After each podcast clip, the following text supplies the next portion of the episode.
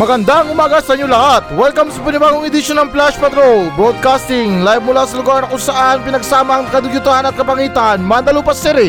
Ako pa rin to, si Kaya Nash, tula pa rin Tito Mike. Ngayong araw ay May six, twenty twenty-one. At ngayon, para sa mga balita.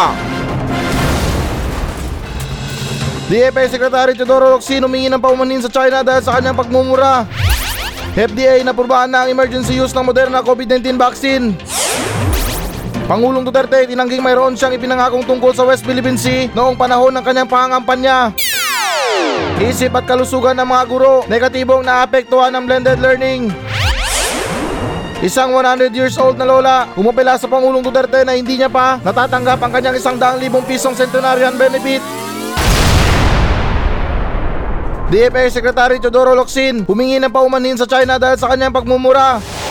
So ayon sa balita na to na humingi na ng paumanhin si Foreign Affairs Secretary Teodoro Locsin sa bansang China dahil sa kanyang pagmumura kamakailan laban sa nasabing bansa sa pamamagitan ng kanyang Twitter account. At sinasaad na rin sa balita na to, sinabi ni Roque na bagamat hindi naman direkta ang inutusan ng Pangulong Rodrigo Duterte na magsorry si Locsin sa China, malinaw naman anyang inatasan ng Pangulo ang lahat ng miyembro ng kanyang kabinete na huwag magmumura sa tuwing magpapahayag ng mga bagay-bagay na may kaugnayan sa diplomasiya. At paglilinaw na rin ni Roque, tanging ang Pangulo lamang ang maaaring magmura at walang sinumang miyembro ng administrasyon ang maaring gumaya sa kanya. At dagdag na rin sa balita na to na pinahayag din ng Pangulong Duterte sa kanyang nakaraang panayam na hindi kinakailangan ng Pilipinas na maging bastos sa kabila ng paghihimasok ng China sa karagatang teritoryo ng bansa. Ah, ganun. So ngayon, malinaw na talaga sa akin. Ito yung pinaka-toxic talaga na Filipino culture. Pag-uugali ng Pilipino. Hindi naman minamasama sa Pangulo natin, pero bakit tayo mga Pilipino ay meron talang ugali na mabuti sa iba na hindi natin kakilala talaga, pero pagdating sa mga malalapit sa atin ay napakadali natin saktan yung mga damdamin nila. Alam niyo mga ganong sitwasyon na halimbawa na lang na meron ka nakakilalang bagong kaibigan na yung trato mo sa kanya magalang talaga, hindi mo siya niloloko, hindi mo siya tinatarantado. Pero pagdating sa mga barkada mo or yung mga matagal mo ng kaibigan ay para bang uumasta ka na parang bastos talaga.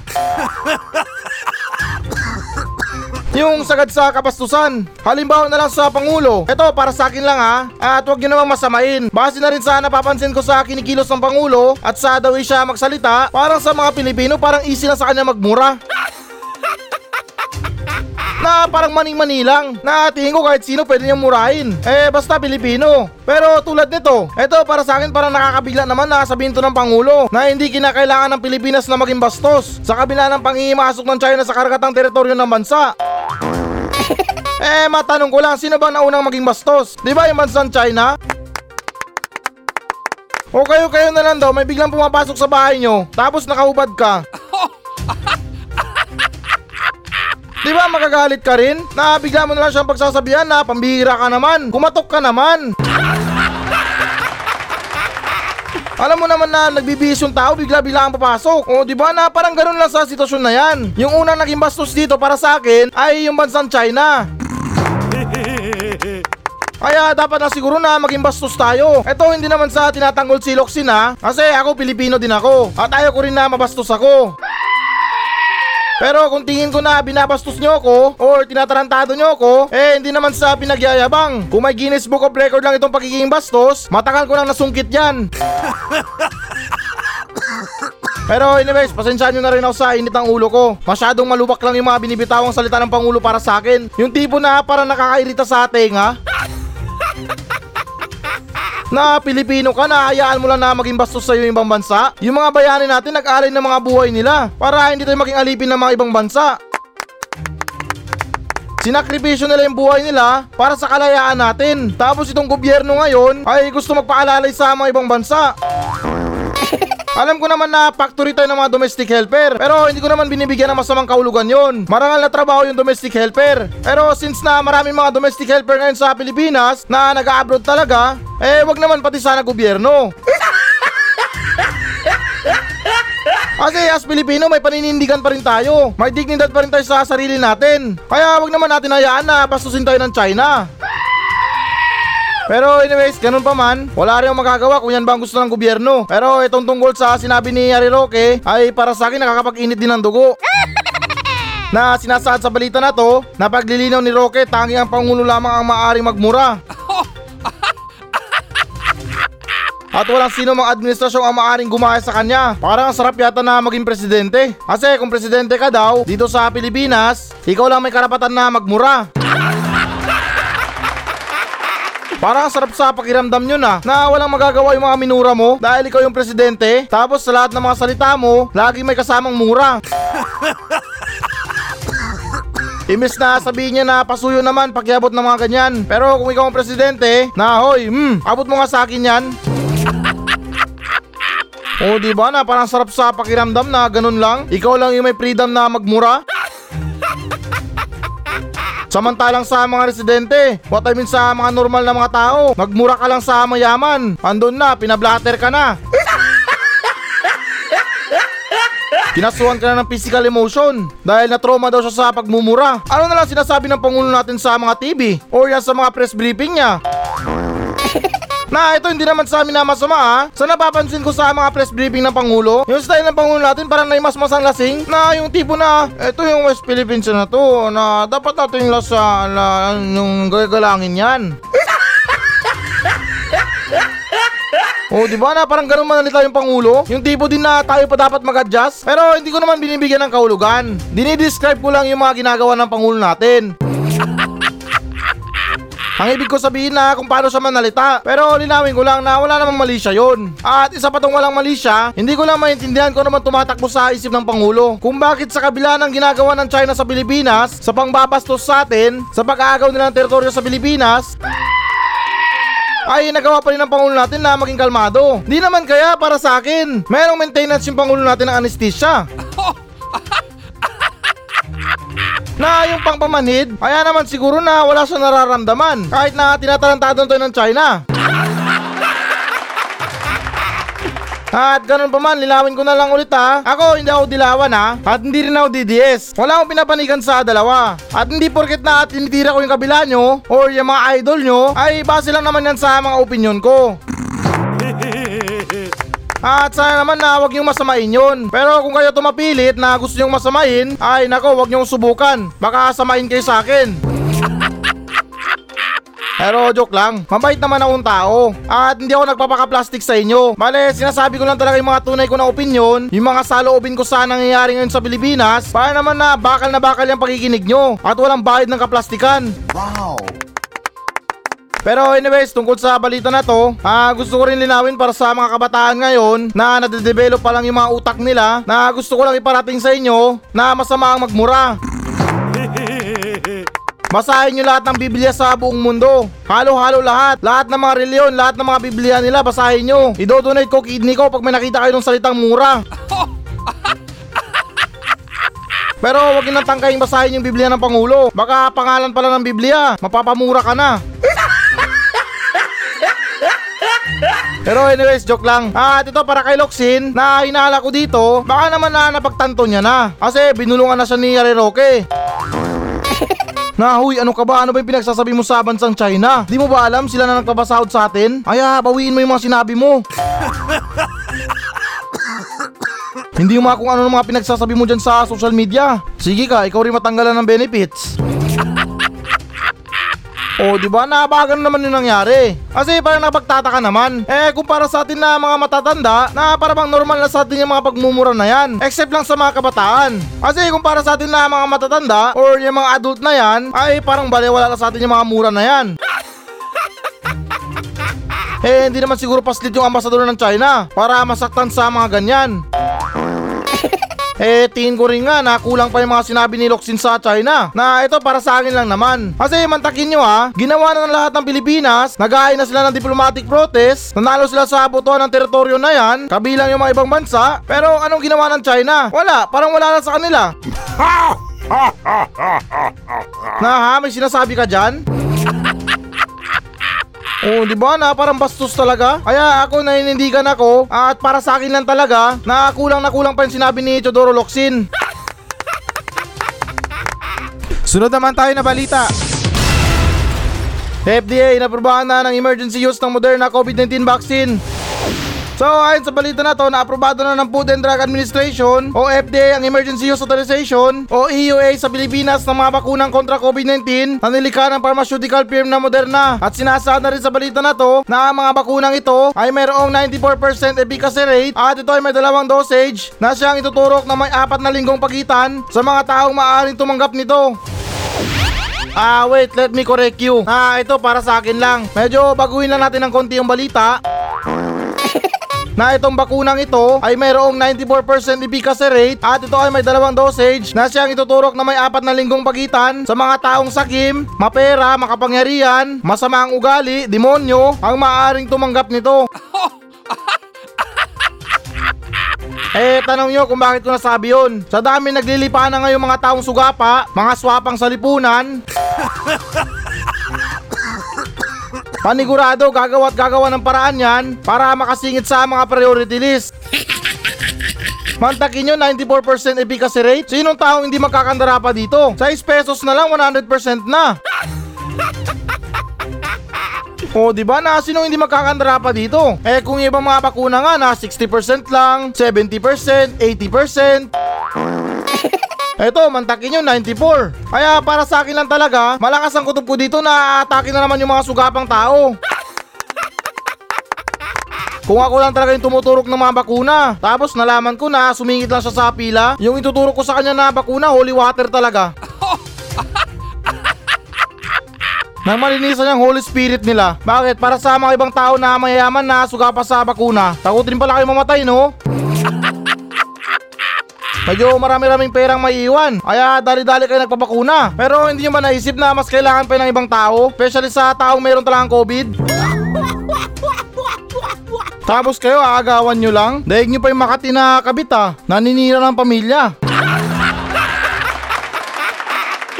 Pero anyways, itong tungkol sa Moderna na to, ay ito lang yung pinagtataka ko dito. Sa tagal-tagal ng panahon na dumating itong Moderna na to, nagkandaletse-letse ng mga buhay ng mga taong mayroong COVID, ay bakit ngayon lang ito inaprubahan? Ang tagal ng panahon bago nyo pa inaprubahan to. Bakit? Porket na hindi gawang China, hindi nyo aprubahan agad? Kailangan nyo pang busisiin talaga? Tapos pagdating sa mga Sinovac na yan, gawang bakunang China, dali-dalian agad, aprobado agad.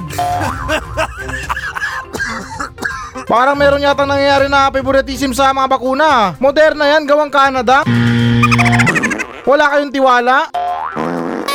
Marahil na wala akong alam gaano dito sa mga bakuna na to, pero para sa akin lang talaga ay dapat lang siguro tayo magtiwala sa bansang Amerika na yan. Or yung mga European country na yan. Kasi sa pagkakaalam ko, mga biyasa yan sa paggagawa ng mga gamot. Eh, hindi naman sa amin na masama sa bansang China. Ano bang alam yan bukod sa paggawa ng mga balde? Yung mga palanggana na yan, tabo, na lagi may tatak na made in China. Pero anyways, yung point ko lang din dito, nanghihinayan lang sa mga eksperto sa Pilipinas. Kasi pagdating sa ganitong bakuna na to, na para sa akin parang important talaga to, ay kailangan na kailangan pa talaga suriin. Parang hindi kayo umiinom ng paracetamol, ha. Kasi yung sa akin lang talaga, na dapat sana matagal na itong inaprubahan. Kasi kung inaprubahan nyo na ito ng dati pa, baka marami pa kayong naligtas na buhay dahil nakatanggap ng bakuna. Ewan ko lang kung meron ng bakunang Moderna sa Pilipinas. Pero para sa akin lang, parang nakakainsulto lang talaga na kung ako man yung gumawa ng Moderna, pagdating sa Pilipinas, kailangan pasurihin yung gawa ko. Eh malamang sa tingin ko na rin, etong gumawa ng bakunang Moderna na to, mas eksperto pa sa mga Pilipino. At ito hindi naman sa amin na masama. At para na rin sa kawanin ng F D A, sana naman nagampanan nyo talaga yung trabaho nyo. Eh kung nakangailangan talaga ng tao ng bakuna, dapat sana kung mayroong mga bakuna dyan, aprobahan agad. Kesa naman nakahintay natin sila mamatay. At sa tingin nyo na porket namatay sila ng dahil sa COVID, wala na kayong kasalanan. Eh para sa akin meron pa rin kayong kasalanan. Kasi meron kayong tungkulin na dapat gawin. Na ewan ko ba kung ano mga pinaggagawa nyo, kung bakit katagal-tagal na maaprobahan yung mga ibang bakuna, kaya yung mga ibang tao nagkandamatay na. At baka naman yung mga pag-aaral nyo ay hindi tungkol sa pag-aaral sa bakuna, kung hindi tungkol sa kung paano kayo kumita sa bakuna. Pero ewan ko lang kung totoo yan. Baka naman na ganun yung kalakaran nyo, na ay ito Moderna to, gawin natin tong alas sa mga mayayamang tao. Bale, palabas natin na ninety-four percent na epektibo to. At yung mga sugapang mayayamang tao, magsimula na magsilabasan at mag-approach sa atin ng bakuna. Tapos ibenta natin ng mahal sa kanila. Eh, kung ganyan naman yung gawain nyo, ang kakapal ng mga mukha nyo. Hindi na kayo naawas sa mga tao na kailangan talaga ng bakuna. At ganoon pa man, wala pa naman akong pinapatamaang tao dito. Pero someday lalabas din ang katotohanan kung ano bang kalakaran nyo dyan, kung ano ba talagang ginagawa nyo dyan. Na kung bakit ang tagal nyo mag-approve ng mga bakuna, samantalang kailangan na kailangan talaga ng mga tao yan ngayon, tapos kayo relax lang. Kaya next time para sa akin, ah, tiling ko na rin sa inyo, kapag mayroon darating na mga bakuna, ay huwag nyo na ganong pag-aralan. Parehas din naman, wala rin kayong pakialam kung mayroon side effect o wala. At ito, paalala na rin sa mga tao na hindi pa nakatanggap ng bakuna, at especially na rin sa mga tao na tatanggap ng bakuna ngayon, ay huwag kayong matakot sa mga bakuna. Kasi yan ang pinaka-importante ngayon, ang mabakunaan lahat ng tao. Para naman na kapag nabakunaan na tayo lahat, ay talagang malayang malaya na tayo. Pwede na tayong umuwi na madaling araw. Pwede pwede na tayong pumunta sa mga kabit natin. Or pumunta kay kumare, kay kumpare. O diba kapag nabakunaan, sarap buhay. Sunod naman tayo na balita. Pangulong Duterte tinangging mayroon siyang ipinangako tungkol sa West Philippine Sea noong panahon ng kanyang pangangampanya. So ayon sa balita na ito, na itinanggi ng Pangulong Rodrigo Duterte na mayroon siyang ipinangako tungkol sa West Philippine Sea noong kasagsagan ng kanyang pangangampanya sa pagkapangulo. At ika na rin ni Duterte, nilinaw niya rin na ang foreign affairs ang may trabahong solusyonan ang kasalukuyang gusot sa magkabilang bansa. At sinasaad na rin sa balita na ito, hindi rin naiwasang madismayan ni Senator Manny Pacquiao sa naturang pahayag ng Pangulo. Bagkus iba ang nabanggit nito at narinig ng publiko sa simula. At dagdag na rin sa balita na ito, para naman kay Renato Reyes Junior ng militanteng grupong Bagong Alyansang Makabayan, pagpapakita lang daw ito na talagang budol lamang ang nangyari noong nakarang eleksyon. Parang hirap naman na maging lolo si Pangulong Duterte. Hindi naman sa amin na masama ah, pero ito para sa akin, ganitong klaseng lolo ang napakadelikado sa buong mundo. Eto, walang halo sa Pangulo ha. Walang halong kalokohan sa Pangulo. Pero kung meron akong ganitong klaseng lolo na madaling makalimot or may mga logic sa mga salita niya, parang nakakatakot naman magtiwala.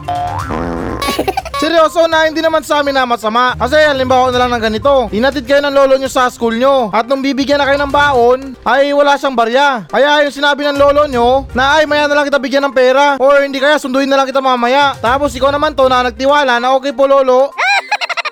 Hanggang sa dumating na lang yung uwian nyo, inaabot ka na ng gabi doon, niyanino ng lolo mo wala doon. Kaya anong kinalabasan? Siyempre maglalakad ka pa uwi. At pagka uwi mo naman, siyempre magagalit ka. Na si lolo naman, akala ko naman susunduin ako eh. Sabay buwelta ng lolo mo, ay may sinabi ako ganun? Parang wala yata akong matandaan. Yung sinabi ko lang sa'yo kanina, susubukan lang kita sunduin. Nandun yung salitang subok. Or in English, try ko lang. O diba, yung mga ganyang klase pag-ugali ng mga lolo, parang nakakatakot. Pati anyways, pagpasensyahan nyo na yung Pangulo. Eh, alam nyo na, umiidad na. Isa ng senior citizen. Baka naman na meron na sa sakit na ulyanin. Kasi ganyan na ganyan din yung lolo ko. Pinagbintangan niya na kami lahat na nawala daw namin yung salamin niya. Hanap ng hanap siya dun sa loob ng bahay namin. Na dumating na rin sa punto na nagalit na talaga siya. Pero walang hiya na yan, yung salamin niya nasa ulo niya lang pala.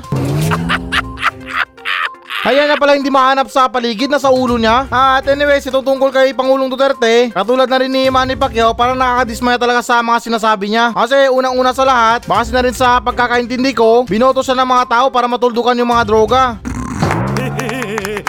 Kasi ayun na nga, kilala yung pangalan niya sa Davao bilang isang drug slayer. Eh sa kagustuhan ng mga tao na matuldukan yung mga droga sa Pilipinas, kesa naman na botohin nila si Marojas na kumakain sa baso, umiinom sa plato, ay siguro mas pinili nila si Duterte. Pero yung tungkol naman kay Marojas, ay wala naman problema doon. Kaya ko lang naman nasabi yun na kasi napanood ko sa balita. Eh alam niyo naman si Marojas, meron niyang mabuting puso. Aww. Pero pagdating sa utak, eh, ewan ko lang kung mabuti ba. Pero yun na nga, si Maros, merong mabuting puso yan. Mantakin mo, siya lang yung nag-iisang tao na pasahero siya sa isang padjak. Nagdrama lang sa kanya yung bata, siya lang nagpadjak. Sabay sabi na, anak, itabi mo, lalaban tayo. Pero anyway, yun naman na hindi ko binibigyan ng masamang kahulugan. At ito, linawin ko na rin ulit, hindi ako dilawan, hindi ako D D S ha. Wala akong pinapanigan sa dalawang magpanig. Kahit pa siguro na magsuntukan sila dyan sa harapan ko, wala akong pakialam dyan. At ganoon pa man, mabalik na ng konti sa balita. Tingin ko sa nangyaring eleksyon, sa sinabi na rin ng Pangulo, parang napansin ko sa mga speech niya sa eleksyon may mga segue. Yung play safe ba? Na kapag nasalita siya, malutong sa tenga, kapani-paniwala, pero walang bahid ng pangako. Kaya siguro na malakas yung loob ng Pangulo natin ngayon na sabihin yan, na wala siyang ipinangako dati sa West Philippine Sea. At siguro yung tungkol naman sa pagsakay niya sa jet ski, baka naman na mali yung pandingig natin. Hindi siya pupunta sa West Philippine Sea, kung hindi sa Manila Bay lang siya mag jet ski. Pero anyways, tanga lang yung maniniwala sa akin. Malinaw na malinaw naman siguro na sa sinabi ng Pangulo, nasasakay siya sa isang jet ski patungong Spratly o Panatag Shoal at siya ay maglalagay doon ng bandila ng Pilipinas. Parang manliligaw lang to ng mga babae ah, na yung tipo na nanliligaw pa lang kung ano-ano mga pangakong sinasabi na na kahit bituin susungkitin daw para sa kanya. At kahit anumang mangyari, handa kayo panagutan. So, slow mang tugtugin na yan. Kumbaga sa merkado, bumenta na yan. Ganyan na ganyan naman yung mga tao, di ba? Handang mangako ng mga pangako basta makuha lang yung gusto. Sunod naman tayo na balita. Isip at kalusugan ng mga guro, negatibong naapektuhan ng blended learning. So ayon sa balita na to, na ikinababahala ni I C T Teachers Representative Francisca Castro ang ulat na mahigit seventy percent ng mga guro sa pampublikong paaralan ang umaming nagkakaroon ng negatibong epekto sa kanila ang blended learning. At dagdag na rin sa balita na to na sinabi rin ni Castro na nakakatanggap rin sila ng mga balita na dumaranas ng matinding hypertension, sobrang stress, kulang sa pahinga, panlalabo ng mga mata, paninikip ng mga muscles, pamamanhid ng mga kamay, pananakit ng likod at depresyon ng mga guro. At bukod pa rito, kulang ang mga sweldo ng mga ito. At sinasabi na rin sa balita na to na napipilitan ng mga guro na mag-overtime ng pitong putpitong araw para sa taong ito kung saan nagtatrabaho ang mga ito ng labing tatlong buwan nang walang summer break at kalakip pa na hindi nababayarang overtime. Ah, ito hindi naman sa amin na masama ha, pero yung gusto ko lang mangyari dito ay magkaliwanagan tayo. Ano bang dinadaing nyo dito? Ano bang nirereklamo nyo? Kasi may napansin akong dalawa eh. Nirereklamo nyo na overloaded kayo, na kesyo depressed kayo, stress kayo, namamanhid yung mga kamay nyo, nanlalabo yung mga paningin nyo, o sabihin na natin na yan ang nararamdaman nyo. Pero bakit bandang huli may bawi? Magrereklamo din kayo sa sahod. Ba't di kaya na diretsyo nyo na lang yung mga problema nyo? Kasi hindi naman sa amin na masama ha. Kung gusto nyo na mataas na sahod, diretsyahan agad na ireklamo nyo na yung mga mababang sahod nyo itaas nila. Kasi kung nagrereklamo kayo sa mga ganyan, sa mga pananakit ng katawan, eh paano kung nagtayo yung DepEd ng libreng check-up para sa mga teacher? Eh di napurnada yung mga gusto nyo. Eh kung sumasakit yung mga katawan nyo, paano kung nilibre kayo ng DepEd sa mga masahista? Nagandog sila ng mga salamin para sa mga mata nyo ng lalabo. Bigyan kayo ng isang linggong pahinga para sa summer break nyo. O diba, nanganga. Goodbye taas sahod. Kaya para sa akin yung mas mainam dito na kung yan man ang hinanaing nyo, yung mababang sahod nyo, ay magderetsahan tayo dito. Huwag na tayo magpaligoy-ligoy pa. Pero yun naman ay para sa akin lang, inala ko lang doon. Kasi nung habang binabasa kong balita na to, ay talagang awang-awa ko. Yung tipo na sobrang kawawa na yung mga teacher natin, pero bandang huli may bawi, nalilitan sa mga sahod. Eh kung mga estudyante pa naman kayo, alam nyo naman na mababa yung bigayan sa teacher, bakit nagpursige pa rin kayo sa pagiging teacher? Eto, walang sapilitan ha, at sana huwag nyo naman masamain. Kasi kung magre-reklamo lang pala kayo sa mga sahod nyo, bakit ba kayo kumuha ng kurso na teacher? Eh kung nagbenta kayo ng fishbowl dyan sa labas, magbenta kayo ng three thousand pieces na fishbowl, eh di kapag naubos yun, meron kayo three thousand kada araw. Hey, sana nag-fishbowl vendor na lang kayo. Pero anyways, ganun pa man, kung nagre-reklamo man itong mga mahal nating guro, parang napaka-selfish naman para sa akin. Kasi yung nire-reklamo lang nila dito ay yung pansarili lang nila. Kahit pa siguro nabasahin ko ng tatlong beses itong balita na to, ay wala man ako nabasa na tungkol sa estudyante na nahihirapan din sa pag-aaral. Eh buti pa nga kayo, meron kayong sahod. Nababayaran ng sahod yung mga stress nyo. Samantalang sa mga estudyante, pressure na sa mga requirements, pressure pa sa signal, Pressure pa sa pamilya sa bahay at wala pa silang sahod. Kaya tayo mga Pilipino, kung ano man meron tayo ngayon, ay huwag na tayo magreklamo. Halimbawa na lang sa nagre-reklamo ka na porket wala kang bisikleta, naglalakad ka lang papuntang trabaho. Samantalang yung mga taong may kapansanan dyan na hindi makapaglakad, ay minsan na rin pinangarap na magkaroon sila ng paa. O diba kahit pa paano na napakaswerte pa rin natin. Kaya para sa akin, huwag na tayong umalma kung anong meron tayo ngayon. Kasi hindi naman permanente yan eh. Ewan ko lang para sa mga teacher. Na baka nga permanente na yung sahod nila. Hindi, joke lang. At para naman sa teacher na nahihirapan, huwag nyo pahirapan yung sarili nyo. Huwag nyo i-depress yung sarili nyo. Huwag nyo i-stress yung sarili nyo. Eh kung pagod na kayo, magpahinga kayo. Eh kung may reklamo sila, eh ipatulpo nyo. Sunod naman tayo na balita. Isang one hundred ten years old na lola, umapila sa Pangulong Duterte na hindi niya pa natatanggap ang kanyang one hundred thousand pisong centenarian benefit.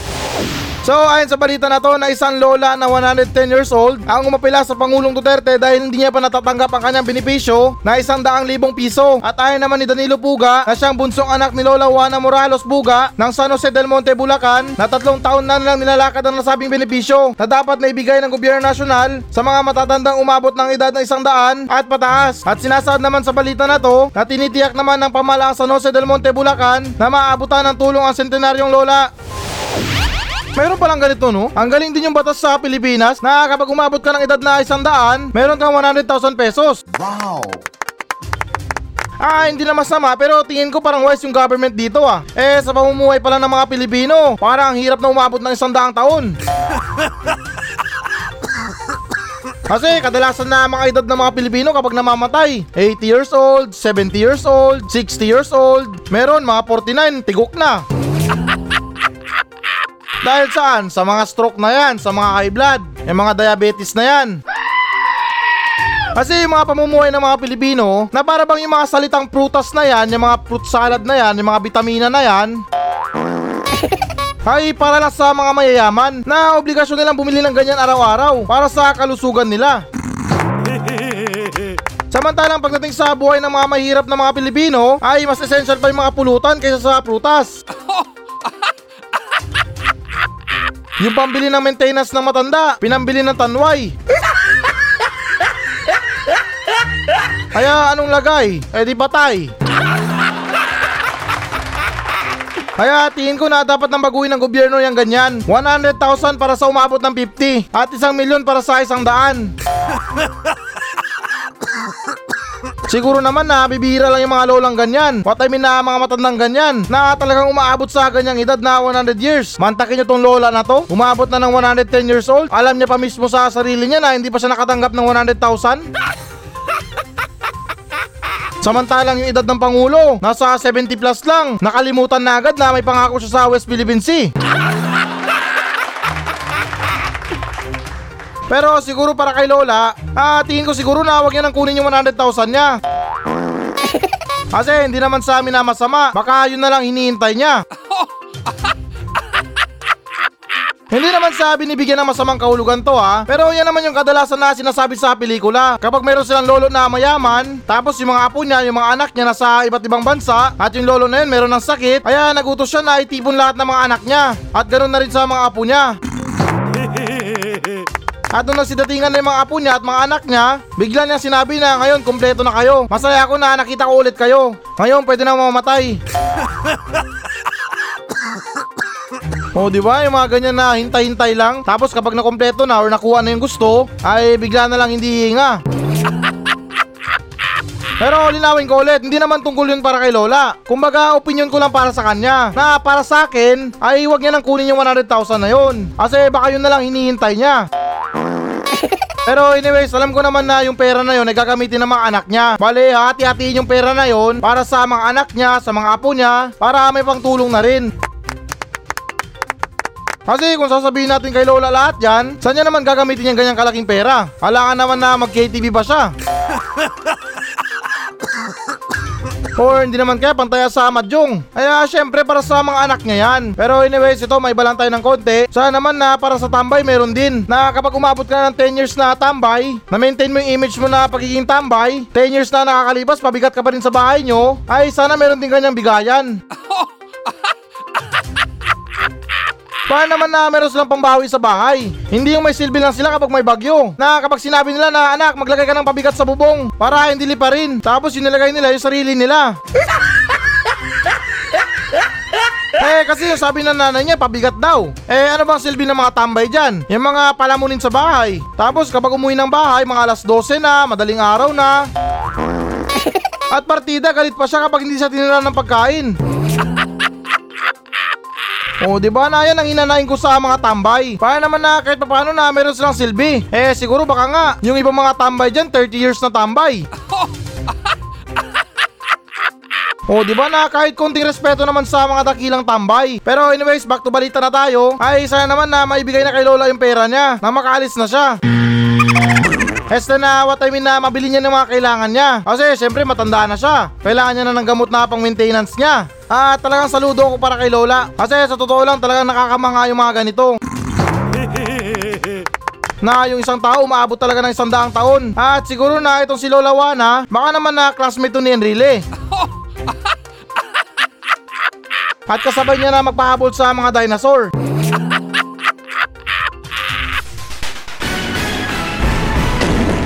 So yan muna mga balita ng Flash Patrol sa araw na to. Maraming salamat sa pakikinig. Ako pa rin to, si Kuya Nash. At maraming salamat ulit. Wala pa rin si Tito Mike. Masayang masaya ako. At goodbye!